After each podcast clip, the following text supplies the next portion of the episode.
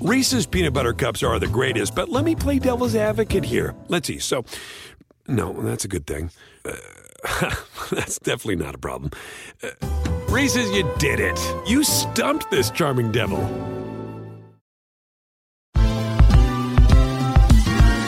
Ever wondered how a book gets made into a movie? Or how to master the art of cooking? Either way, we've got you covered with the Two Guys from Hollywood podcast.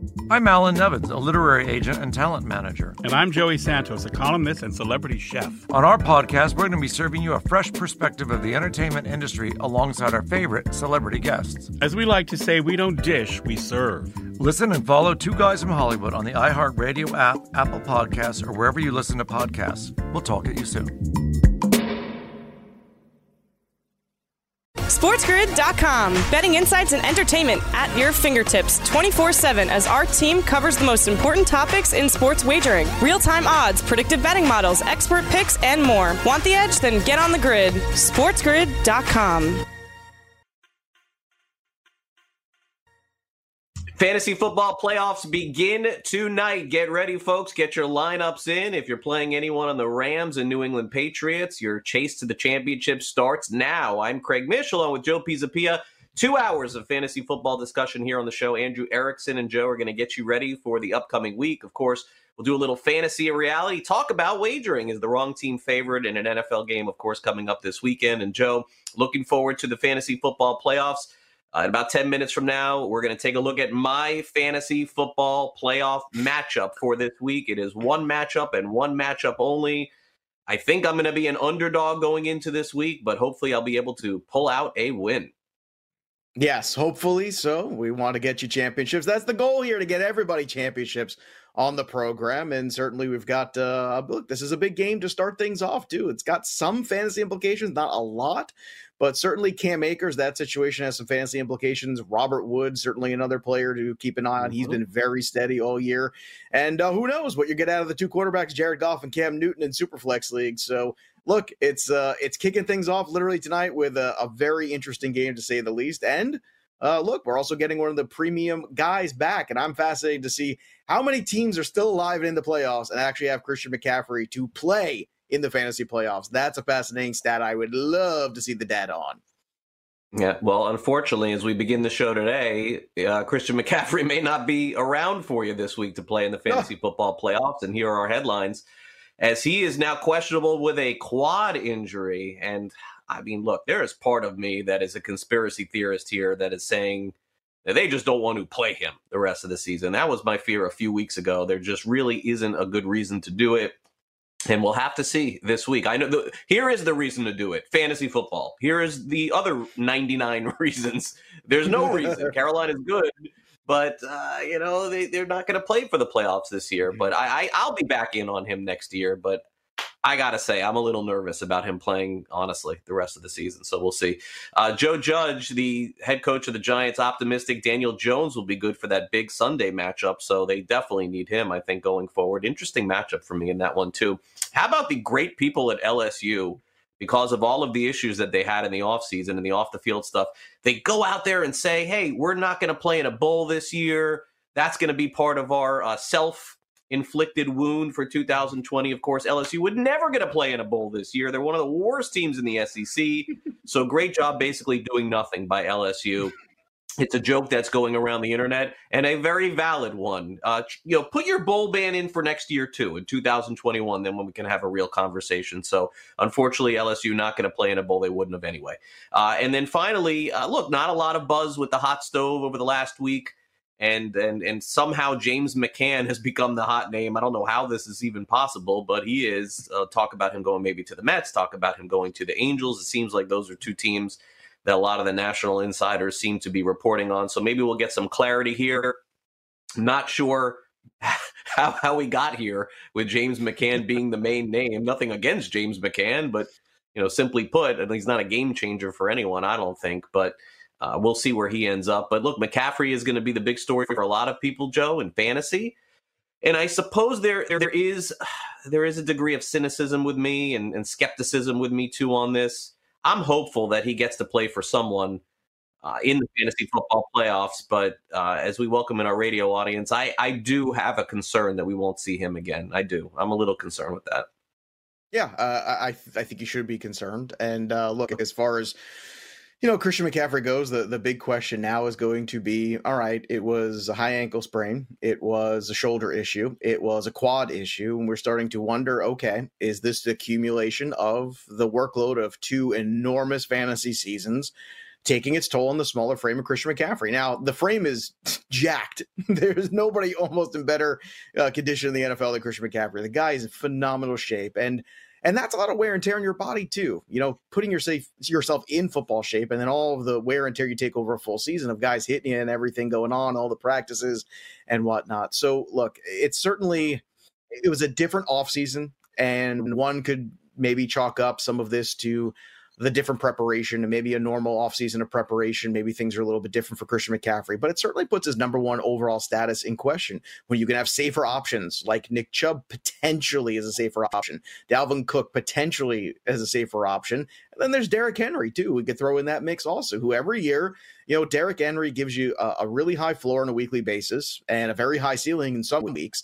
And I think when you step back, even in PPR leagues, and you recognize the productivity and the steadiness of Derrick Henry and the fact that he's out there every week, it's something to really consider. And then on the catching market here, in Major League Baseball, you know, McCann and Realmuto aren't the only two guys out there. I saw something today about uh, our boy Yadier Molina not being too pleased with some of the things going on there with the offer from St. Louis. And he's another guy that could be out there and had two for some teams. So the catching market this offseason is certainly one to keep an eye on. And uh, we'll see where these guys all end up when the dust settles. But certainly the Mets need to get a catcher. I think I, I was pretty clear yesterday looking at yeah. uh, Nido and uh, some of the other guys, and and they they barely have two catchers on the 40 man roster. That's not a good thing. So the Mets are going to get a catcher, whether it's McCann or not, we'll find out. But certainly uh, the hot stove is still, I would say, mm, not too hot right now. Although we did have Lance Lynn, and that was a, a fun piece to move, certainly in terms of fantasy implications.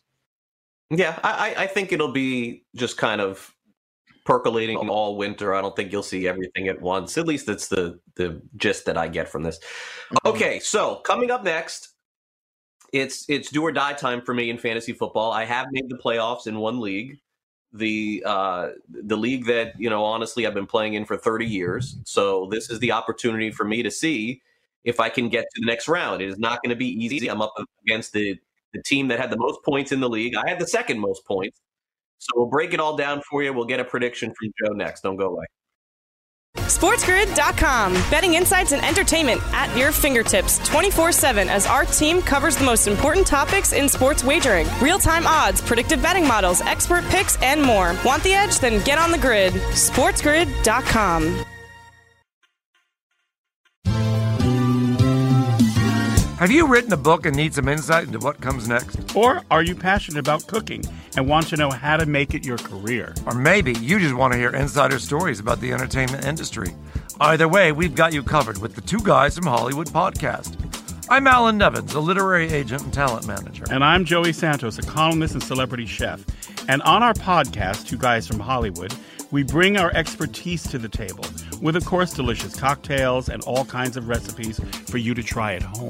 So grab a drink and join us. We've got a wide range of celebrity guests and Hollywood insiders to discuss pop culture, publishing, and entertainment. And we'll provide you with an unfiltered and sometimes brutally honest show about Hollywood.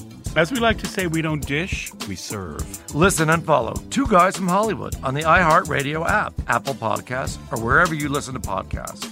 We'll talk at you soon.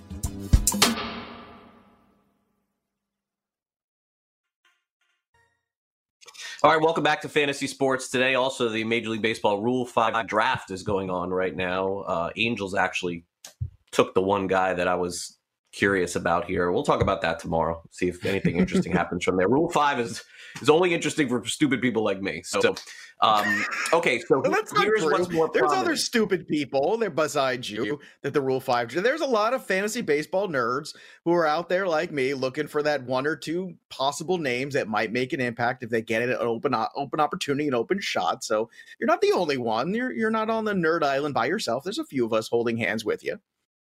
All right. Well, I'll, I'll, check it out after it's done. For for us, it's fantasy football time here, so let's focus on that. okay, so here is my team going into week one of the fantasy football playoffs, uh, and and let's take a nice, good look at the possibility here of me moving on. I'll get Watson at Chicago this week. I have Ezekiel Elliott against Cincinnati, and this is a road game too. Raheem Mostert against Washington. DK Metcalf of Seattle against the Jets, which does look like a great matchup until you see my opponent has the quarterback. So that's certainly interesting.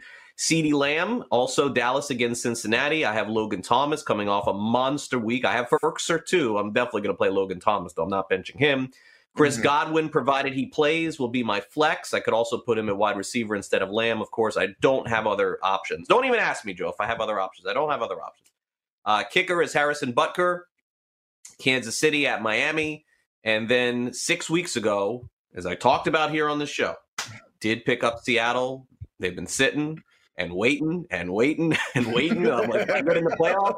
I'm playing Seattle against the Jets. And so I got a little Metcalf defense stack here. So mm-hmm. it's it's a good team, Joe. I don't think it's, it's a, team. great team that I have here. It's not great though. It is not great. And look, mm-hmm. Mostert is definitely a concern. He has not really been great since he has come back. So if he has a good game, I'm in good shape. I think Metcalf is due after the game that he had last week. I think I'm looking probably at 110, 115 fantasy points from this team. What do you think? Yeah, it sounds about right. Uh, look, a couple hinges here. They're really interesting because you're going to get this game where Deshaun Watson and Mitchell Trubisky are going to face off against each other. And I think what you're rooting for in that game for Mitchell Trubisky to kind of have a chip on his shoulder a little bit and say, I'm tired of everybody talking about how everybody could have had Deshaun Watson here in Chicago instead of me. So if Trubisky shows up there, that's a good thing because then that kind of pushes the envelope a little bit more with Watson in terms of offense. So I think that's something to keep an eye on. Uh, it's it's really for me. This team hinges on what Dallas shows up and does.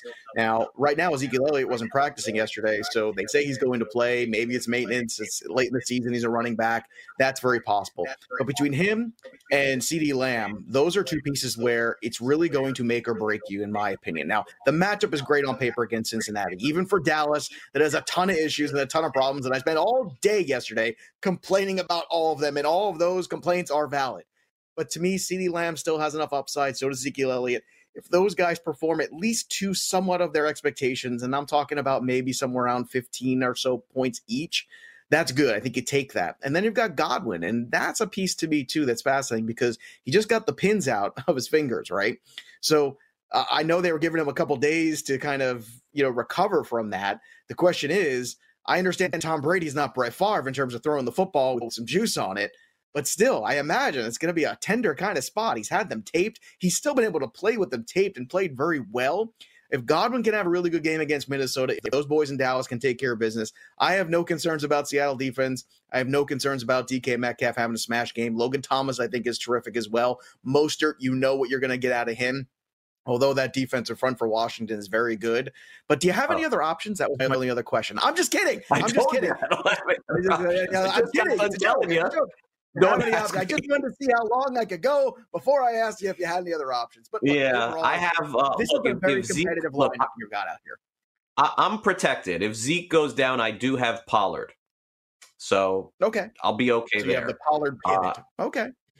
Uh, if if if something was to happen to Watson before Sunday, I have Taysom Hill. Hmm. So good option. That's another direction especially, that I go. Hey, look, and, and Taysom, especially against the Eagles. You know, not only did Lamar Jackson run amok against the Eagles this year, but let's not forget Daniel Jones run amok against the, the Eagles this year too. That was the famous, right. uh, you know, sniper game where he fell down there. So, in terms of running quarterbacks against the Eagles, there's a very aggressive front. That's usually a bad combination when you have a quarterback who can get out in space. So just keep an eye on that. That's not like I would still be starting Deshaun Watson without a doubt. Got to throw and, uh, and I don't care if it ends up if Taysom Hill ends up somehow outscoring Deshaun Watson. You take that L and it sucks and yeah. it's going to be what it is. But to me, it's about those two guys in Dallas. And can that Dallas offense muster enough where each of these guys get a touchdown, or at the very least, can CeeDee Lamb get you enough PPR points and Ezekiel Elliott get you a touchdown? If so, I think you got a good shot. And then Godwin's that upside guy. If he's really, for the first time, healthy and these fingers are not so much of an issue for him, then this is a huge matchup for him potentially. I think he's got a great ceiling potentially based on the health. And, and I don't see him kind of getting a goose egg either. It's just how healthy are those fingers and what is it like when you take pins out of fingers? I don't know. I never had that happen. I know the guy's been terrific with everything taped up and he's still been able to catch the ball. But is there a tenderness? Is there sensitivity? Is there a weakness Right. when everything is out of there? That is kind of the question. And it's his hands and he's a receiver. And that's something at least to be concerned about. Right. One of the six teams in the league cut Kirk, so I'm going to try and grab him just to put on the bench. And I have uh, Madison that I could cut because I'm not going to use him. So that's going to be I, my I plan. would make that move. That would be a smart Yeah. move to make. And I know Christian, you know, it's funny. You go back, Christian Kirk had like, I think three straight weeks of 20 points. And then he's basically averaging somewhere around like eight points the last three weeks. So it's really, when you've seen Kyler Murray since he took that injury, you've Sure. seen that productivity go straight down there for him because Kirk was that other deep threat guy. And his inability to really throw the ball with the same kind of juice that he used to uh, earlier in the year for Kyler Murray. That's taken its toll on Kirk, but still, I think that's a good move to make there. Is there anybody else on the waiver wire? Just out of curiosity, some guys floating around there? No. The Ty No. Johnsons of the world are gone, and all those other No. guys are gone. Okay. No. Yeah. Very good. Okay, so here is here is my opponent. There's one very important thing on this graphic that we'll get to at the end. But first, let me show you the team. So he has Russell Wilson and I have Metcalf. I feel good about that. I, I think that it's more important for me to have Metcalf as an equalizer against Wilson than not, because in all likelihood, if Wilson goes off, it's going to be to Metcalf. So I'm good with that. Clearly, Derrick Henry is a very big key to this one. Tennessee is at Jacksonville. Against McKissic Jacksonville, too. also McKissic too uh, with the PPR against San Francisco for sure. Good matchup there. Davante Adams always a star, so his stars are better than mine, no doubt. Brandin Cooks at Chicago, Eric Ebron uh, at Buffalo, Juju also at Buffalo, Mason Crosby at Detroit, and then the Packers defense here. So his top guys are better than my top guys. The question is, are my middle and bottom better than his? And and because I think he has a better team than me, but um, Well, but what is the got- one thing got- on this graphic? He's got more stars than you. He's got more Oh, stars than you, and I. I think the connectivity. The interesting part here is that that Russell Wilson big day is connected to DK Metcalf, so that's a push that equalizes there. Now, unfortunately, last year, the second time against Jacksonville, when they faced him in December, Derrick Henry had 158 rushing yards, I believe, or 156. Mhm. So that's not good. JD McKissic has that backfield to himself. That's not good timing. And Davante Adams has played out of his mind. The good news is Eric Ebron is become uh, Mr. Drops a lot lately. He can't catch a football anything near him. Brandin Cooks is not 100%. You know, Juju's been up and down. He's got a really tough matchup here against Buffalo because one thing Buffalo can do is they can cover. Uh, so, look, as long as Davante Adams is held in check, I think you have a good chance because this is a, a game script at least that leans towards Aaron Jones and not Davante Adams. Now, look, every week is Davante Adams week, basically. But at the same time, if they get up against Detroit, Detroit's terrible against the run. You would imagine this is a very heavy Aaron Jones game. So, at least from a touchdown equity standpoint, that might go to your favor. And the fact that DK and Russell Wilson are connected, it's all about Derrick Henry here. If he has a transcendent game, then you're going to be out in the first round. If he has just an okay game, like a 90 yard game, then I think you move on. The most interesting thing about this matchup that is in my favor, in my opinion, eight players on the road out of the 90 starting. And to Mm. me, if you told me that going in, I got to take it. I got to take that. So that's what I got going for me. More fantasy football discussion coming up next. Is the wrong team favored? SportsGrid.com. Betting insights and entertainment at your fingertips 24 7 as our team covers the most important topics in sports wagering real time odds, predictive betting models, expert picks, and more. Want the edge? Then get on the grid. SportsGrid.com. Hey everyone, it's Michelle Williams, and I love being able to share my story with you on my podcast, Checking In with Michelle Williams, where my guests and I get real as we share the ups and downs of our mental health journeys, and I'd love for you to join me. I'm still on my own journey, but I want to be transparent with you because as I was posting all the highlights of my life on social media, I was breaking down. And too many people fall victim to the picture perfect image of the high life, so I created a space to discuss the good and the bad. We can laugh, man. We we gonna learn, and most of all, I hope to inspire you to go on this journey with me to better mental health. This is gonna be your church, your turn up, and everything in between. So join me on my podcast, Checking In with Michelle Williams, a safe space for every kind of person. Listen to Checking In with Michelle Williams every Tuesday, a part of the Black Effect on the iHeartRadio app, Apple Podcasts, or wherever you get your podcasts. And welcome back to Fantasy Sports Today. Craig Mish, Joe Pisapia here with you. And we're going to hear from Andrew Erickson coming up in just a little bit. Make sure you stay tuned to that coming up in about 15 minutes from now. But first, it's another edition is the wrong team favored in the NFL. And let's uh, look at a few games. a lot of choices, by the way, this week. A lot of really close lines, a lot of really mm-hmm. tight lines in the NFL. Took my first look at this last night. So have a little bit of an idea of where we're going here. So let's get started. And let's start off with the Washington football team taking on the San Francisco 49ers. Now, keep in mind, this game is in Arizona, not San Francisco. And mm-hmm. uh, San Francisco is about a field goal favorite, maybe a little bit more. So, Joe, uh, let's start with you here on this one. Well, look, I'm going to put this out there. A couple weeks ago, you know, Nick Mullens looked very worse for wear. That pocket was collapsing real harsh against the uh, Green Bay Packers. Now, all of a sudden, you bring in that Washington front that ferocious Washington front with Young and Sweat. Uh, I mean, I don't know, man. I, I'm looking at this, and this is not a home game for the 49ers, as you point out. This is a neutral field site. The Washington football team's coming off a road win in Dallas, a road win against the Pittsburgh Steelers. And yes, maybe they did catch the Pittsburgh Steelers at exactly the right time, and that is fair. But you know what? You can only beat us on the schedule. And I understand why theoretically San Francisco is favored, but I think the wrong team is favored here. I think Washington is not only going to cover this, but I think they're going to win this football game. They're going to put a ton of pressure on San Francisco. And I think what you saw them, their ability to to pivot this offense, even when Terry McLaurin is held up, which is rare. Terry McLaurin hasn't put up a single digit performance in weeks in fantasy. And I mean weeks. You got to go back some time to find it. And he's only got two all season. So the guy's been phenomenal, but they were able to go after Gibson got hurt to JD McKissic. They were able to go uh, after that injury to Logan Thomas. They were able to make adjustments on offense on the fly, and that was very impressive. Couple that with the way this defense is playing, the confidence level. And I know San Francisco's gotten healthier, and I have respect for San Francisco still.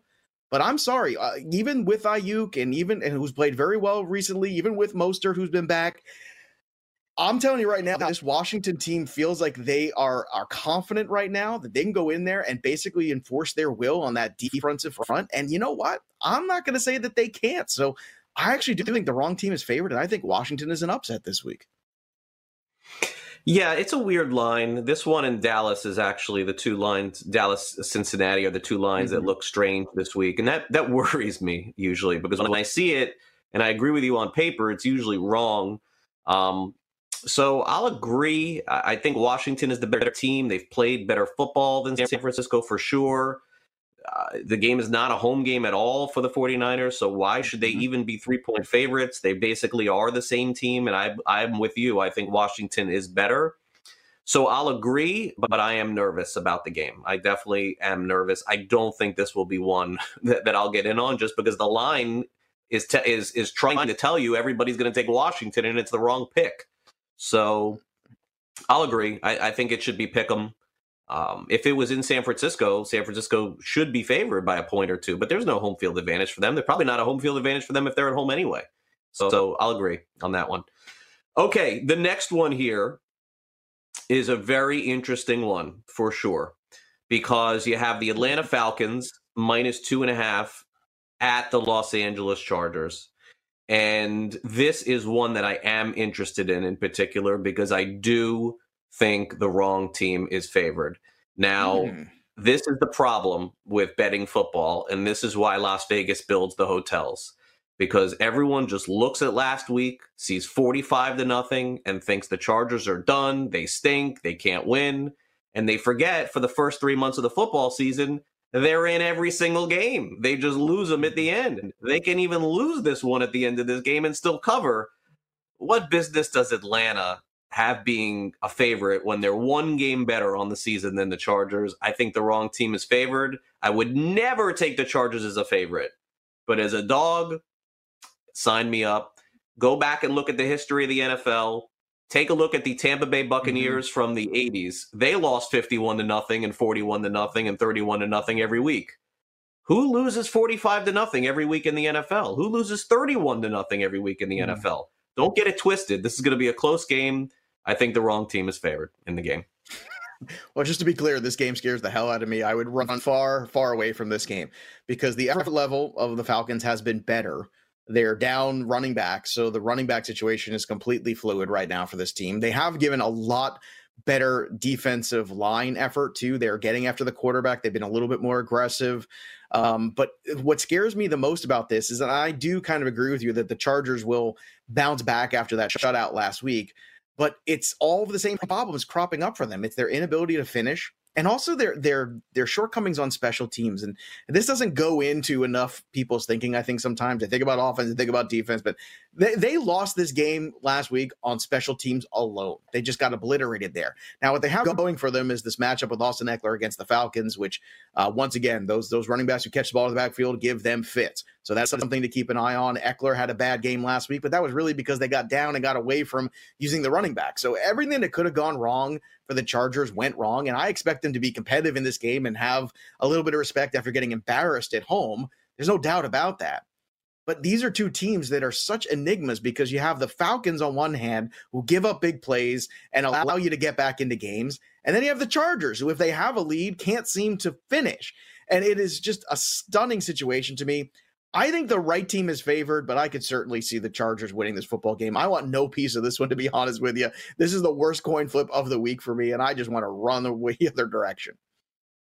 Yeah, I think it's a really good spot for the Chargers for sure. Uh, and, and, by the way, in terms of special teams, you're absolutely right. But let me pose this question to you: What kind of odds would mm-hmm. you put on the Falcons scoring three special teams touchdowns this week against the Chargers? Oh, I would I would put those odds very low. But I, it's How not just two? by scoring it's not just on touchdowns, but I'll, I'll, I'll take the odds on one. And, and, here's here's the point. The point is that it's not just giving up touchdowns; it's giving up field position sometimes. And and and some of the special teams play whether they're you know you know punt returns that are given up too much. You don't have to return for a touchdown. Are you just getting a huge chunk of yardage and shortening the field for Matt Ryan and Calvin Ridley and Julio Jones? And if you are, well, you forgot, you forgot something there. What's it, that? It's not all those guys. That's the point. It's true. It, it's it's, it's Koo. It's setting up it's for Koo. Koo to pick a field goal. It's setting up for Koo. Getting all the Koo, all the Koo, my friend. And the line is only two and a half. So again, it's look. I, I don't know if this is going to be one of the main games for me, but I definitely think this is a good spot for the Chargers. Again, I would never take them as a favorite, and and last week didn't like them either. But give me some points. I'm I'm willing. Okay, uh, Pittsburgh at Buffalo. The Bills are two and a half point favorites in this one. The world is now against the Steelers, basically. And, um, you know, Buffalo played very well uh, the other night. So uh, is the wrong team favorite in this one, Joe? Minus two and a half, Buffalo. This is whether or not you believe in momentum, right? Because Buffalo has all the momentum right now. They, played great. They're coming off a huge victory uh, defense played better than it has all year. Finally, Edmund stepped up. Finally, Hyde stepped up. All the defensive backs, all the linebackers, everybody looked great on defense. And the offense looked really good too. And Josh Allen looked really confident. This is a dangerous combination. See, the thing is this how healthy is James Conner? And, you know, James Conner testing positive for COVID, being a cancer survivor, and all that stuff, there's a lot of complications in this one for me.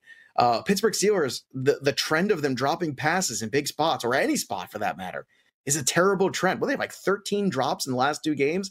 That's just unacceptable, more than any other team. So this is really dangerous because there's every belief to think that Pittsburgh comes in here and beats Buffalo, and Buffalo becomes the same Buffalo Bills that we've seen all year, which you know can look good one week and then terrible the next, and look like a team that's going to be out in the first round of the playoffs again.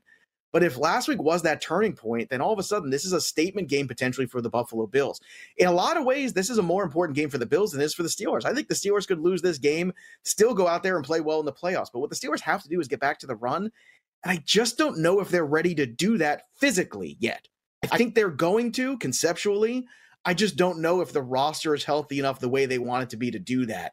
They've also lost Devin Bush. They've also lost Bud Dupree. That's some big losses there when you're trying to stop this Bills offense right now.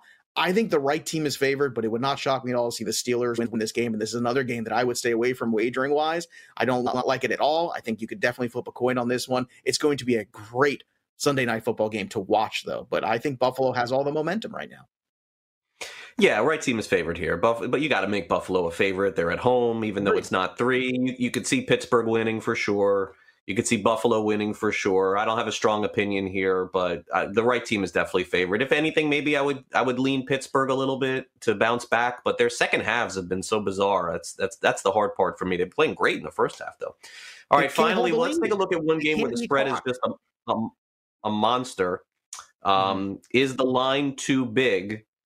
Sunday, 405 Eastern, Jets at Seahawks. Seattle is laying 13 and a half points in this one. So Seattle was minus 10 and a half against the Giants, 13 and a half, Joe, against the Jets.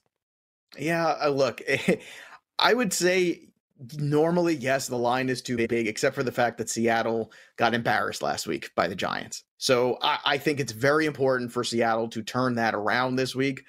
So I actually think they are going to win this game by more than two touchdowns. This has like a 30 to 13 kind of a feel to it, at least for me.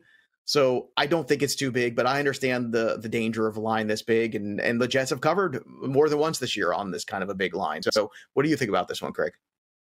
Yeah, I think the line is right, and and I could see the Jets backdooring at the end of a game. I, I think Seattle will win, but I, I, can't say that they would cover this. And in general, I never uh, I mean, I'm, I'm thinking of all of the picks that we've had this year in the super contest. I don't think we've ever laid more than seven in any game this year. So certainly not going to do that at 13 and a half. But I, I do think that the line is fair, and I don't think that the line is too big. Seattle should bounce back after that performance last week against mm-hmm. the Giants, and the Jets have to be completely deflated. And this is not the head. If, if Gase was fired, by the way, I would take the Jets this week, but he was not. The defensive coordinator is not enough for me to do that. Andrew Erickson joins us next. What's up with Josh Allen? What will he be this week against Pittsburgh? We'll tell you next. SportsGrid.com. Betting insights and entertainment at your fingertips 24 7 as our team covers the most important topics in sports wagering real time odds, predictive betting models, expert picks, and more. Want the edge? Then get on the grid. SportsGrid.com. Welcome back, everybody. Fantasy Sports today, and it's Thursday, and that means time for a little past, present, and future with our good buddy Andrew Erickson from Pro Football Focus. Hopefully, Andrew, you've got a lot of teams still alive and are in the playoffs. I am unfortunately out of the most important league. All the other leagues are secondary compared to the one that I get a belt for, and I can't defend my championship this year. Too many injuries, but I, I tried. I lost in a tiebreaker sour grapes, Andrew. That's all I've got to give everybody today. Sour grapes this week, but hopefully we can give some folks some knowledge. So let's go backwards a second and let's go in the past and let's talk about this past week, which is Josh Allen and the game that he had obviously on Monday night. And this was uh, look, I, I think when you when you look at um, where Josh Allen has gotten to. It's funny, I actually went back in the 2018 Fantasy Black Book to read what I wrote about Josh Allen, and it makes me look pretty smart which is basically I'm a big Josh Allen mark, and I think this guy could be the best quarterback of this entire class. And I don't think that's a hot take and a crazy thing because he seemed to have that ability to grow. He seemed to have that ability where he was so much raw talent if he could just be surrounded with the proper weapons. And part of it was being surrounded not just by Diggs, but also last year Cole Beasley. Let's talk about what they've surrounded him with because it seems like even despite the shortcomings of the run game, Josh Allen's been able to get the most out of this offense. Yeah, I think you hit the nail on the head. Stefon Diggs has been the perfect complement to his mm-hmm. deep ball, and you have Cole Beasley, who's a reliable slot receiver. The biggest thing was getting guys. I remember talking about this heading into the season. Stefon Diggs, Cole Beasley, and John Brown all ranked in the top 10 in terms of separation. Right. That's what they did instead of doing the thing where, oh, let's bring in Kelvin Benjamin and, you know, right. he can, you know, the the initial thought was, oh, well, Josh Allen, he's like a, he's got a wild arm. Like we gotta get a bunch of like slow guys that can you know win contested catches. But we're seeing that these contested catch receivers are just disappearing. You know, if you're a contested catch receiver, you might as well just switch to tight end at this point because you know those, those, guys are not helping these quarterbacks. You know, the right. Alshon Jefferys of the world. That is, it's becoming an extinct species of wide receiver. Right. Whereas if you can get open, like you're going to be on the field and you're going to help your quarterback, and that's exactly what the Bills have put around Josh Allen. And I think too, you, know, you look at the running quarterbacks. You know, Josh Allen is the probably one of the more effective running quarterbacks. He's not dealing with any type of injury like we were seeing with Kyler Murray. You know, Josh Allen is a bigger running running back, I guess the best way to put it, mm-hmm. like a Cam Newton. And we've seen Cam Newton obviously be a really efficient runner for a long period of time. And that's probably why Josh Allen has the most longevity when it comes to running the football. And again, that's the cheat code in fantasy football. So you combine that with his affinity to throw the ball downfield, that's fantasy points galore. Yeah, and I think that position, uh, possession, excuse me, wide receiver for Cole Beasley, that addition last year was just highly underrated. And I think maybe Cole Beasley's underrated too. Maybe it's time to people start giving him a little bit more respect. I mean, last year he was serviceable, you know, as a flex guy in PPR all year. And this year, when John Brown's been out, this guy stepped up and had monster games. And I think he deserves a little bit more credit than he gets, not just in the fantasy community, but maybe in the football community at large. And another guy who's starting to earn some respect is Cam Akers. This is now three. We get here every week Andrew, and we talk about this. We're like, okay, is Cam Akers going to happen? And then a few weeks ago it did. And we said, okay, can we get, get two in a row? Now it's three in a row. So are we believing in this? And are we believing in the Rams right now? You know, the up and down Rams, the Rams that drive me crazy. And I know you're a Pats fan like me. So tonight is my nightmare. That's it. I mean, the Rams, a team that I cannot figure out against the Patriots, a team that I desperately want to keep losing so I can get a better draft pick next year. I don't know. I, am so perplexed by this game, but take us through it because it certainly seems like Cam Akers is really doing a lot for his fantasy value, not just in keeper and dynasty leagues, but also 2021 redraft stock, which seems to be on the rise every passing week. Yeah, I had to start Cam Akers in a league last week. I actually had him and Darrell Henderson. I started both of them, so I, I, hedged a little bit, but it ended up working because they both scored over 15 fantasy points. So I'll take it. But I mean, I can't see how you don't go into this week with Cam Akers as your number one ranked Rams running back. Again, we understand Darrell Henderson missed the second quarter of their last game, and Akers saw 11 carries in that quarter. So again, that's why he got up to 21 carries. Don't anticipate him getting 20 plus carries in this matchup against the Patriots, but I do expect him to be in that 10 to 12 touch range, and that might be enough against a Patriots run defense that has really struggled against particular run schemes this season, specifically looking at outside zone, which the Rams run more than any other team, and the Patriots have faced outside zone the second most of any team. So you're seeing, and it's uh, the 49ers run a lot of outside zone. And we saw Jeff Wilson, oh, three touchdowns, 115 yards against the Patriots. So I think Cam Akers is in for a really productive outing because I think the Rams are going to have to run the football. I don't think passing with Goff makes a lot of sense. The Patriots are kind of coming into their own. Stephon Gilmore's playing better. Their secondary is playing a lot better. I think they're going to run the football effectively against the Patriots. All right, let's uh, get to the Patriots a little more. Talk about Cam Newton, who happens to have almost the same amount of fantasy points this year as Lamar Jackson. Now, I don't know who that's more of an indictment of. I really don't, because it's been a down year for Lamar. I understand he had a good night rushing on Tuesday, and I understand that Cam Newton's winning football games. But you know, both of these guys are grading grading out right now as quarterback twos. And this is a problem for me because I'm looking at this, Andrew, and I'm thinking to myself, all right, Cam Newton, you know, how many games can you win when you are not throwing for 100 yards even in a game? And then Lamar Jackson's at a point where I understand, like, he should be running all over the place because he doesn't have enough weapons. Where's Lamar Jackson's Cole Beasley? Where's his Stefon Diggs? Because if anybody needs an Allen Robinson this offseason or some kind of wide receiver like that, it's Lamar Jackson what's going on with these two quarterbacks and not just their fantasy value the rest of the year, but also next year? Because I can't imagine Cam being the guy there next year, even if they do make the playoffs. And Lamar's stock is going to be fascinating because this was a guy at the very top of the board, a guy who was arguably a number one overall pick in Superflex, right?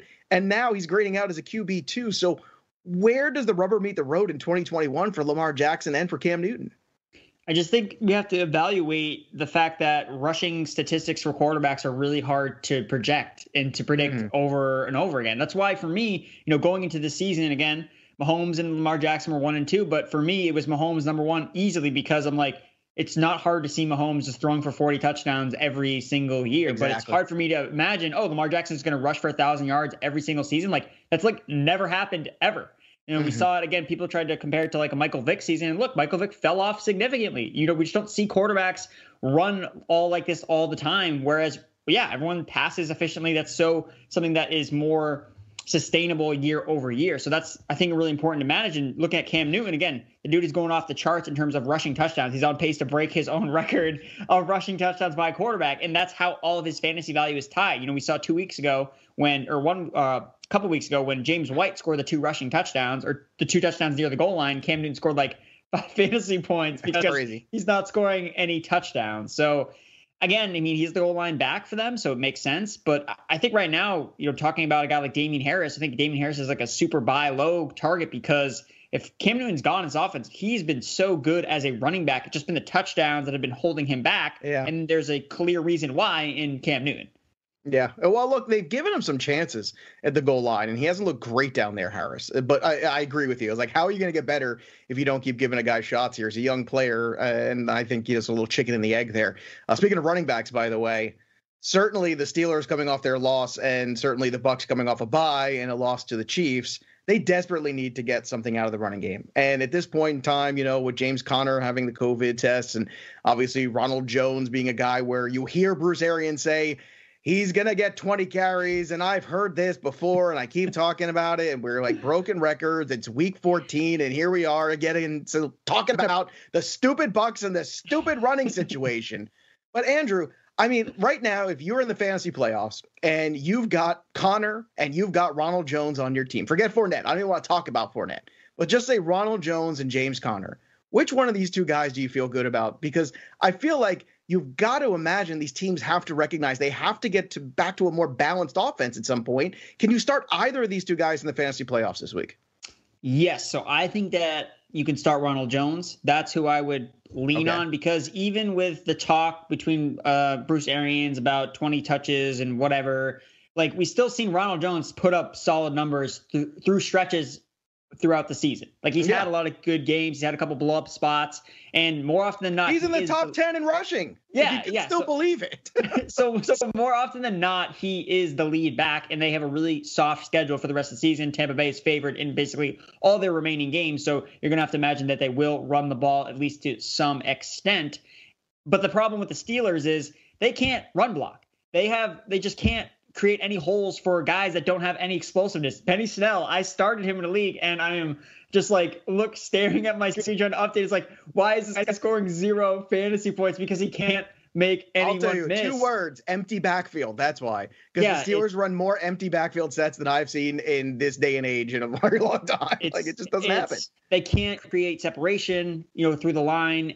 I mean, the line can pass block decently, but they can't run block. And James Conner is not explosive enough to make up for those types of that blocking, that poor blocking up front. And I'm really concerned about him. Again, he's a cancer survivor. COVID has hit certain right. players differently in all sorts of capacities. And I just can't imagine we come back and see Con- the last thing I imagine is Conner comes back all juiced up and re- like replenished. I-, I think we're going to see him kind of be, you know, a slog like the other Steelers running backs have been so far this season. So Conner, I'm not looking forward to starting, but Ronald Jones, I do like a lot more. All right, let's do a little bit more future here. We just did some past and present. So let's talk about the Washington football team because without Gibson, McKissic really did step in there into that void. Logan Thomas had a good couple of games. Look, McLaurin's had his first single digit week since week five, I think, or something insane like that. The guy's been absolutely brilliant all year.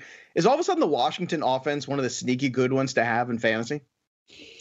I don't know if I would say it's sneaky good to have in fan. I mean, it's just it's simple to dissect which I think is helpful because there aren't a surplus of weapons. Like we're not trying to figure out, oh, like Cam Sims, like, like, like we're not trying to. We know who's right. going to get the targets. We know it's Terry McLaurin. We know it was Antonio Gibson, and Logan Thomas has obviously been a, a tight end that you can stream at time to time. But look, I mean, the way that works with Gibson and McKissic is if they're losing games, McKissic gets ten targets. Like that's mm-hmm. like like a, a, guarantee. But in games that they're winning, again, when they played the Dallas Cowboys and the New York Giants, and teams that they've been able to beat, the Antonio Gibson gets more work. So a negative game script, then you want to go with McKissic. But other than that, I mean, Alex Smith again. I mean, he almost passed for 300 yards, but you're never gonna. I'm not gonna feel great about starting Alex Smith in fantasy. No, I can understand that. All right. Speaking of starting quarterbacks, Jalen Hurts takes over for the Eagles. What does this mean? Not only for Hurts, but the Eagles' offense right now. If you had to kind of venture a guess, what do they look like? Do they look better? Is there a better even in the possible realm for the Philadelphia Eagles at this point? I think the only thing is you might get more fantasy points from just like Jalen Hurts himself, and that might be it. You know, he could potentially be a league winning quarterback option. You look at the next two matchups he faced, the Cardinals and the Dallas Cowboys. Again, two really favorable matchups for quarterbacks. Not looking to stream Jalen Hurts against the New Orleans Saints, But if you want to pick him up, stash him on the bench, and if you know, hey, your starting quarterback gets COVID, you have a good alternative, a guy who can run and make plays with his legs. Right. But I think this just this matchup for Miles Sanders is just absolutely atrocious. I can't think of any reason to play him. You got you know the committee, three man committee now. We've seen running backs lose out on target share when they have mobile quarterbacks. So right. that's out the window. And they have basically the worst matchup for running backs. So you can't start Miles Sanders this week. I, I can't think of any reason why you could start him. You, you just can't. Uh, and and it is so puzzling because last year I think Pederson kind of lulled us all into a false sense of security where Sanders all of a sudden was getting you know 20 touches and all of a sudden the Eagles were getting into the playoffs. What happened? Why did they get away from this? I understand he was hurt for a couple weeks, but Andrew, I don't understand. I mean, the guy has 10 touches last week. 10. And when you have offensive line worries, don't you have to run the football? I mean, that's what it seems like would make the most sense. But again, we can't always expect rational coaching, and it seems like Doug Pederson is kind of like emerging as a fake sharp. You know, you beat the Patriots in the Super Bowl, and then mm-hmm. immediately you are put on this pedestal where I'm untouchable. But then it's like, oh wait, maybe that was just it. Maybe they just won that game. Maybe it's because the Patriots defense just was terrible in that in that game. starting to look more and more like that. But I can tell you, I mean, you know, it's very frustrating for anybody who's got Miles Sanders in a keeper league right now oh, I hate saying, you know, sell low, but I don't know what's in store for him next year, especially if Hurts is the guy, or even if Wentz comes back, is a lot of issues there. But we have a question, not an issue for Andrew when we come back. So stick around for fantasy trivia right here on Sports Grid Fantasy Sports today. We'll be right back after this.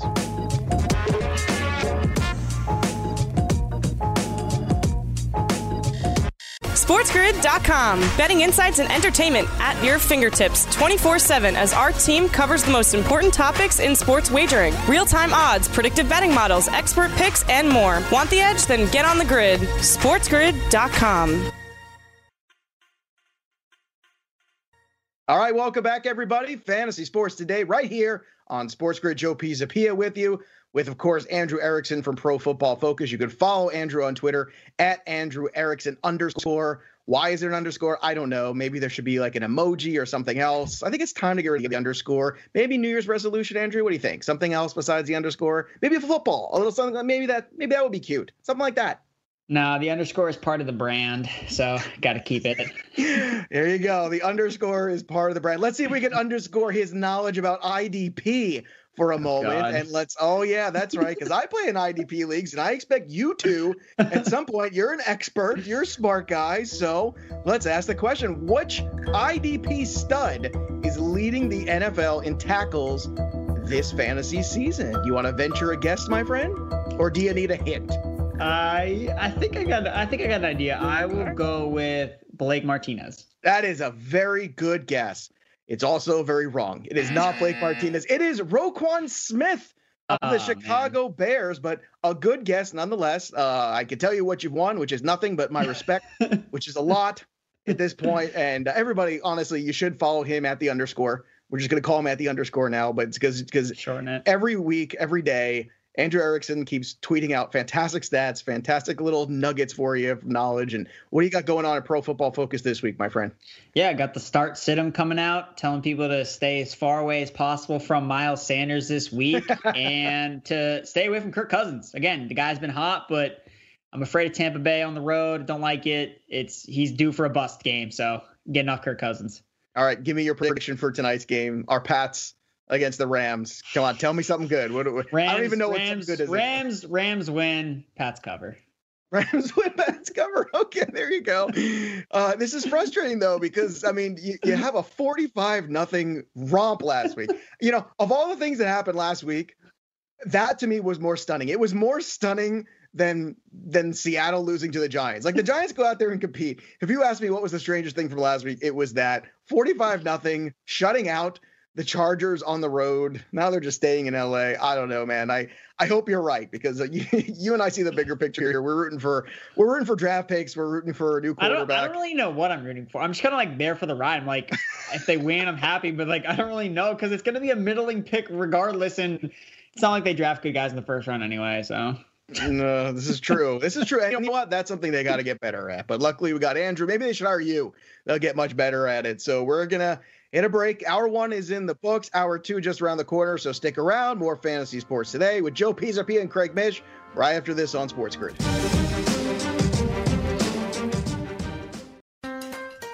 Build digital first customer relationships with Salesforce Digital 360. Connect every marketing, commerce, and digital experience on a single platform. Innovate fast with easy to launch sites, campaigns, and apps. That's more relationships, more revenue, more return, and more success.